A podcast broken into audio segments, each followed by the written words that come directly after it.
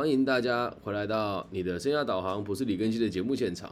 我们今天呢，要继续带大家来探讨就生涯规划跟就业辅导的一些相关的美美嘎嘎哦。那在最近台湾呐，有一个呃这个闹腾全世界的大事件，就是我们在说的所谓的这个海外求职的这个部分哦。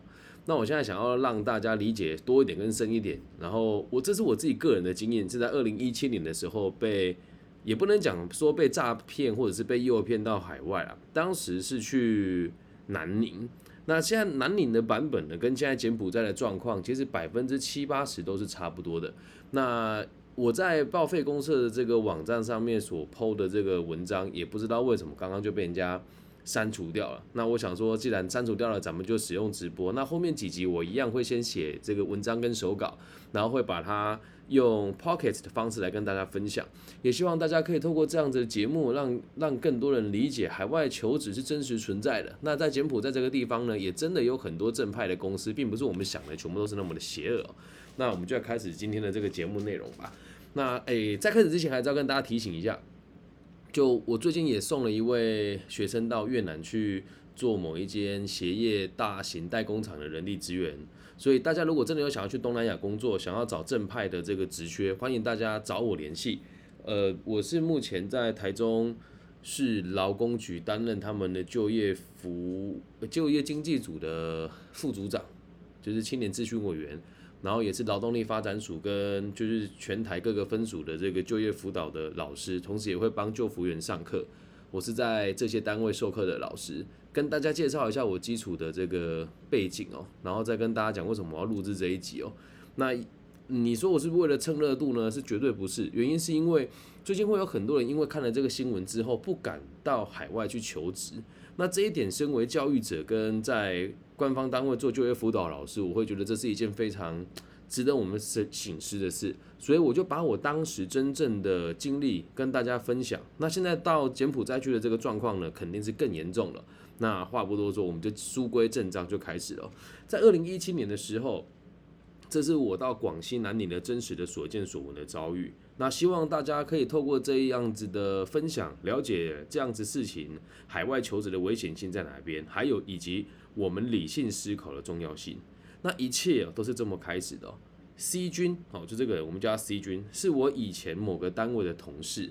那当然，为了故事的顺畅，或者是保保全某一些故事的隐私，还有有一些可能比较在意我陈述故事的朋友的内容，我会做一些修正哦。那我这个以前的同事跟我非常要好，虽然我们离开这个单位非常多年了，但是也都常常会维持好联系。我们是同事的时候是二零一一年的事情，那当时已经二零一七年了。那二零一七年的时候，我刚开业我的咖啡厅，而他的专业工作，今天我就不揭露他的专业工作是什么，因为毕竟事情也过了一阵子哦。他的专业工作呢，也刚好可以跟我咖啡厅的这个场域做结合，所以在开幕以前的时候啊，他会常常来咖啡厅跟我一起看看工地啊，然后跟我一起扫扫地啦，然后帮我做一些基本的清洁啊，还有这个施作。当时开咖啡厅的时候，是有很多人都会来跟我一起做这件事情的。那那时候我跟我的前妻租房子在台中，然后房房房东因为某一些原因呐，房子无法继续租给我们。那因为因为也蛮突然的，所以我们也还找不到地方住。原本我们的咖啡厅应该要如期开幕，但是因为某些事情，所以它无法开幕，我也无法住进去咖啡厅。那如果不是 C 君收留我跟我的前妻，我们两个就没有地方可以住了。好，那当时其实我真的也非常感激他，而这个 C 君跟他的太太对我们也是蛮友善。他说啊，来我们家打个地铺就好。那当然我房租还是有付给他，住了短短两个礼拜。那两个礼拜之后，咖啡厅也如期的开幕了嘛。然后开幕了以后，我还是住在西君家，因为楼上我们租了一个小套房，小套房是还没有做好的。那西君也很常来我们的咖啡厅捧场，那也有进驻过我们咖啡厅做一些合作的事情啊。那经常的往来，我们经常往来嘛，在这样的状况之下，就跟我讲说，你开咖啡厅这样子以后怎么办呢？你做的教育事业，如果到大陆去发展，应该会有更好的结果吧。然后当时的我其实也算，虽然说没有什么社会历练啊，但是也也，我先跟大家介绍一下我的工作经验。我曾经在四大会计师事务所做过集合，然后也曾经在这个大型的鞋厂做过人资管理的工作，所以对大陆的进进出出。并不是那么的陌生，就是我对大陆的事情并不是那么全然的陌生哦。那在这样子的状况之下，他就跟我讲说，你应该要把你的眼界放得更远一些些。而说真的，我在大学时期，在二零零八零九年的时候，就已经经常到广州去做一些活动的主持，然后也会去香港找朋友。对我来讲，那边是不陌生的嘛。那我觉得他讲的也是有点道理。而且在过去的的工作经验，我也曾经是这个在大陆分公司上缴资料的这个单位的这个管理师，所以我也很认真的思考关于未来的这个发展，也真的有认真的去想过要不要到大陆去做一些生涯规划啦，或者是这个我们的企业管顾的这个行业哦。然后呢，他就跟我讲说，既然你这么的有想法的话，那不然这样子好了，我邀请我一些朋友来，我这些朋友在大陆的发展都非常好。他说：“真的，他们朋友来哦，之前来也都是很认真的消费，然后也都是穿金戴银的啊，说话很豪气啊。然后因为一方面是我个人的直觉还蛮准的，我觉得这些人的管理经验并不是非常的丰富，然后看起来也不像真的会做生意的人，所以我也不大搭理他们。就反正客人来了，我就做咖啡给他们喝嘛。然后呢，有一天他就很认真的跟我讲，他说：你真的每一次来啊，你都没有把我们很认真的对待。”那这件事情其实我很，他说其实我们很在意。你有没有想过，我们这么忙碌，然后还特别从大陆飞过来台湾，然后来你的咖啡厅把你当朋友，你不要这么孤傲，也不要这么偏激啊！有机会跟我到大陆走走看看。那适逢当时哦，其实呃那时候二零一七年我才刚开始做这个管顾行业，大概才第二年、第三年。那我一直都有一个很大的通病，就是认识我的人都知道，会诶觉得我这个人做事可能有一点过于。偏激，或者是太过于这个 自以为是，所以呢，我也认为是不是我真的太小鼻子小眼睛了？那我周遭的很多朋友也跟我讲说，你呀应该去走一走，看一看，不要那么自以为是，哈，等等的。然后当时哈，其实就已经有广西南宁诈骗案了。那其实说真的，这个成功约我出去的 C 君是真的掌控了我各种弱点。其实之前已经有一个学弟跟一个学长。我不讲哪一间学校的，也都想方设法的想带我过去，但我都没有去啊。但是他约我去的地方哦是厦门，所以我当下并不觉得有什么危险性。同时我在厦门也是有很多好朋友的啊，当时我的几个好友在那边开公司啊，我也不疑有他嘛，就跟他一起前往了。但很有趣的事情是，我们要买机票的时候，我说。也他也是利用你这种比较贪小便宜的心态，他说我们有配合的这个旅行社，所以比较便宜一点点，就叫我把这个身份，哎，你要买你要买机票，就把你的这个台胞证跟护照一起给他就可以了嘛。那我也不疑有他，就把它交给他了。然后几天之后，我一直问他什么时候出发，他一直不告诉我，因为正常的逻辑，只要我们一买机票，马上就可以知道我的机票是几几几月几日几点几分。然后他一直一直都拖拖拖拖到出发前两天，他才告诉我两天后我们要飞。然后我就说啊，为什么要这么晚告诉我？他说啊，也没有啦，就刚好就是作业上出了一问题。然后我也没有想很多，所以他手上拥有我的台胞证跟护照的影本。那飞过去了之后，下午我们是先飞到厦门，所以我也我们也我也觉得诶，就蛮放下戒心的。而且我们是先到附近的大学城去逛一逛。那也真的看到很多台湾人在这边创业，开一些小型的这个餐饮店啊、咖啡厅啊等等的，然后也看到很多很新奇的东西，什么，哎，什么这个沙画放在那个玻璃瓶里面啊，然后还有什么什么随意抽签啊、占卜啦，然后什么，哎，还蛮新奇的，是当时他们就已经有那个在路边领充领充电宝可以充电的这些制度，在当时在台湾是没有的。然后我我虽然对大陆不陌生，但上次去也是二零一。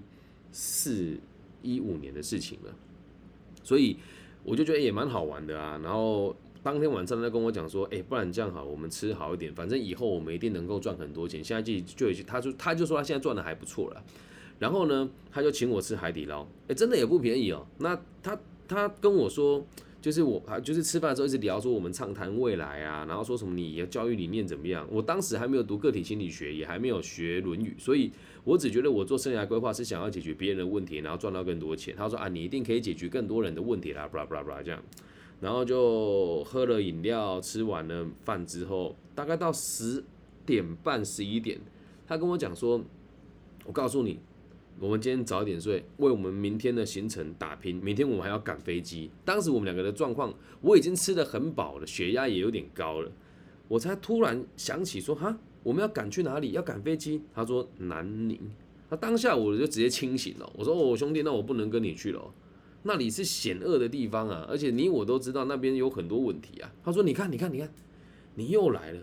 我们从认识你到现在，你都那么自以为是，我会骗你吗？你总是那么先入为主，难怪你赚不到钱呢。我们在这个行业哦，有一句话叫做“看得懂的撑死你，看不懂的怕死你”啊。我说那不然这样好了，我跟我家人说一下，你觉得怎么样？他说，哎。你跟他们讲有什么用？说了他们都只是瞎担心呐，相信我啦，我会骗你吗？成功以后再告诉他们就好了。马云以前也绝对没有跟他的爸爸妈妈说他要做电商，因为他爸妈也不知道电商是什么，说了也没用啊。然后我就跟他讲说，这样子也好像有点强词夺理。他最后用了一件事情说服我，当时觉得他讲的很有道理，但后来想一想，应该是针对我就设计了这套话术。他说，你以前。去深圳做夜店主持人的时候，你还不是都骗别人说你去广州吗？诶，这还是真的，因为在那个时候，大家只要觉得你去深圳都是要做一些特殊的服务，再加上我看起来又这么的 有特殊需求的人，所以我都会在台湾骗人家说我是去广州，不是去深圳。我听他这么一讲，觉得诶，好像有点道理哦。我说好吧，来都来了，那。我也答应他说我不会跟其他人讲，所以我当我只有在当下跟我的前妻说我要去南宁，不过应该没有问题，不用担心。而我我的妻子当时的妻子其实对他也是很信任的，甚至有时候还会跟我讲说，你看这个他这他这个是事实，我觉得这不是没有不对。他说你看人家 C 君做人就是比较这个有礼貌，然后比较有弹性，然后也比较没有那么自以为是，你要跟他就是多交流多学习嘛。然后我就想说，嗯，好吧，既然这样子的话，我就我就跟我前妻说，不用担心啦，是 C 君带我去的，所以应该没有什么问题吧。然后我前妻就跟我说，好了，你小心一点。我说好，我知道。那当天我们住的是 Seven Day，就是那个七天旅店，就很便宜的小旅店。然后隔天早上醒来的时候，他就叫了计程车嘛。那叫了计程车上车的时候呢，我们叫车要确认电话的号码。我记得他的电话号码好像是一三幺三八开头，还是多少开头忘记了。然后他上车的时候，司机跟他确认他的电话号码的时候，他先跟我确认了。他我说我没有微信支付，因为我先上车嘛。然后他上车之后就很熟门熟路的跟那个司机报了他的电话。然后司机听我的口音就知道我是台湾人。然后司机就跟我讲说：“哎，你们两个是台湾小哥吧？怎么会用南宁的电话呢？”他当时这么讲的时候，也也应该是想要警告我这是危险的吧。但是 C 君很快的就告诉我，然后也跟司机讲说，我在南宁做小生意，当然在当地的官方申请东西也很正常吧。然后这个司机就有点欲言又止啊，他他就代表这个地方其实已经都有人这么进去南宁了，在厦门这地方。然后司机就说啊，那好那好，不然很多台湾人去了都会被软禁了，还有一些失踪了，你们要多加注意啊。然后我当时只觉得。这个城市很多，这个世界很大，那好坏呢也都不一定。而且在我从小到大做过这么多奇怪的事情，然后也也曾经有做过一些不好的事，但我也不认为不好的人永远都是不好啊，所以我就暂时选择了相信他。然后我印象很深的是，当我们一下飞机之后，要哎一下计程车之后要去机场，我们经过了一个这个，经过了一个。诶，类似步行街的地方，然后他们就有这种当地蹲在地上赌钱的这种工人，我就看我这个 C 军朋友在那边看他们发呆哦，然后我说怎么了？他讲这句话，我到现在想起来是觉得很可怜。他跟我讲说，你知道吗？我不知道是真的还是假的啦。他说我爸爸就是在我几岁的时候赌了钱，所以把家当都输光，所以我就告诉自己，我这辈子一定都不能输，就连带你来这个地方，我也觉得我把希望压在你身上。他讲的这个很很让你觉得感动。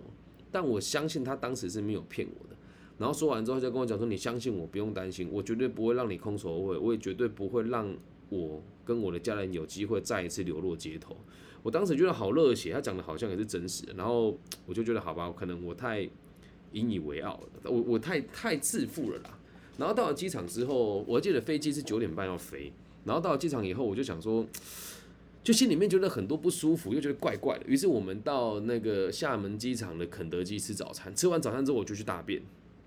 然后我就有点紧张，说：“好吧，那我也不想去，又不好意思跟他讲。他刚刚跟我讲那么令人动容的故事，如果我又这时候马上离开，好像又真的是有点不近人情了吧？”然后呢，我就故意大便大到九点二十分的时候出来。那他当时的登记时间是九点半嘛？那二十分的时候出来应该是没有问题的。只是当时他们那边办那个什么博览会，就是全全全这个，就是所有跟他有关系的这个策略联盟的伙伴会来自世界各地嘛，所以他们就安检特别的严格。然后我我过去的时候，飞机的登机口就已经关起来了。然后我就假装说，哎，不是九点半才登机吗？他说，因为我们这边办展览，所以都会提前登机，只好请您搭下一班了。然后我们到那个 gate 的时候啊，因为当时，诶，其实，诶，我是身障者，所以我不能负重太多，也不能跑太快，所以我们当时在赶路的时候，我把我的这个东西就交给他帮我拿。结果他在我还没有同意的状况之下，马上转到另外一边去，我都还没有知道他干嘛，他就直接去柜台又帮我 booking 买了一张。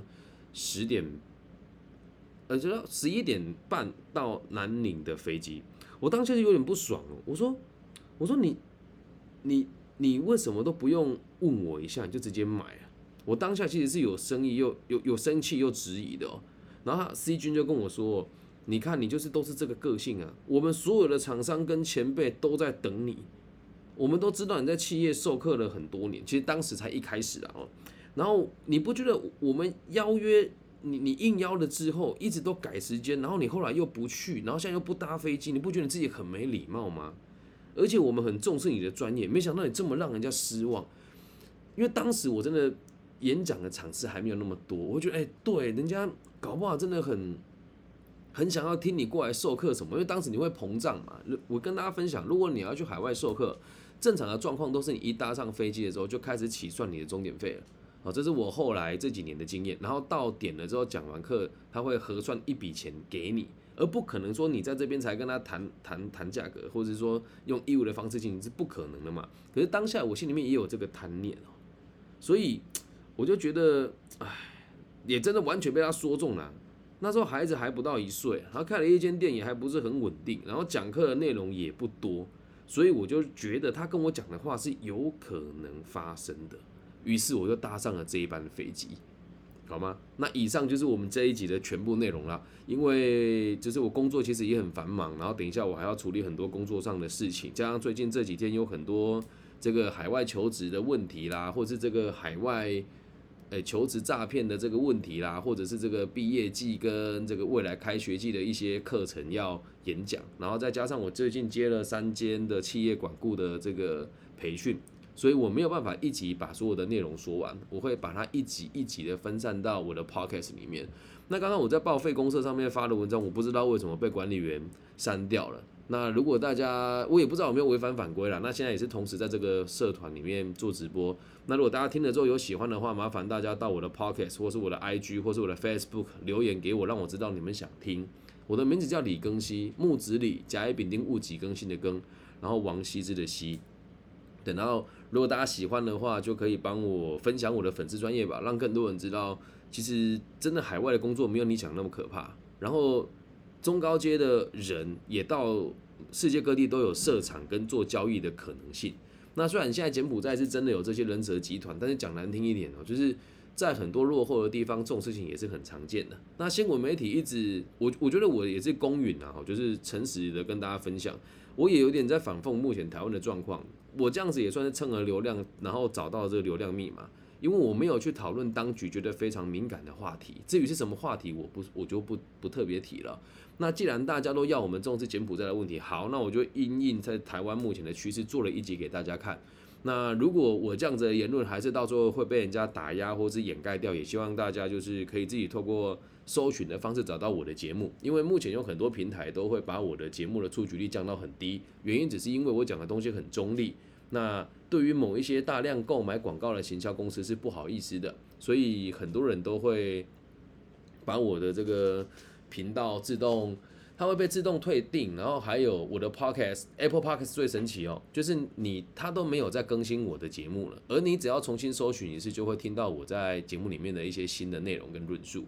所以这一集就进行到这边，我会分成几集跟大家讲，因为内容有很多很曲折离奇的事情啦，所以也希望大家就是可以理性的去思考。然后还有一件事，我是用本名讲这件事情的，所以对我来讲也是有危险性的。但既然我敢说，我就是能够保护好我自己。那也希望大家理解，就是因为我我知道我这么做可能会有一些网军会攻击我等等的，但是我身为一个生涯规划跟职涯教育的老师，我就必须得踏实的说我看过的内容，也希望大家不要被这件事情吓坏了，还是一样立足台湾，然后放眼世界。然后不要被这些不必要的这些刑案限制你未来的发展，然后也不要去贴人家标签，也不要逢人就讨论柬埔寨的事情怎么样，真的跟你我没有太大的关系，懂吗？还是得专注在自己生活上面啊。那也欢迎大家就是可以留言给我，然后和我讨论。然后还有一件事是，诶，我这边也都有佐证的资料，还有录音档，但是因为录音档里面有提到一些人名，所以我也不知道该不该。公开给大家听，因为讲这种话一定会有人说是质疑你是假的。那内容我会做一些小小的修改，因为刚刚我才做了一集，就有人跟我讲说，你非得要这样子接我疮疤吗？我只讲一小段哦，就里面有一段话，我就是这个有有某一些人跟我生意上的有一些落差跟往来，那我也没有讲到特别多。他说他觉得我这样讲是在毁坏他的名声，所以在故事上我会再做一点修正。好吗？那希望大家可以理性的探讨这件事情，也希望我们的节目的存在可以给这个世界更多安定的可能性。那如果你也喜欢我的节目的话，记得帮我分享、按赞、加订阅。我爱你们，大家晚安，拜拜。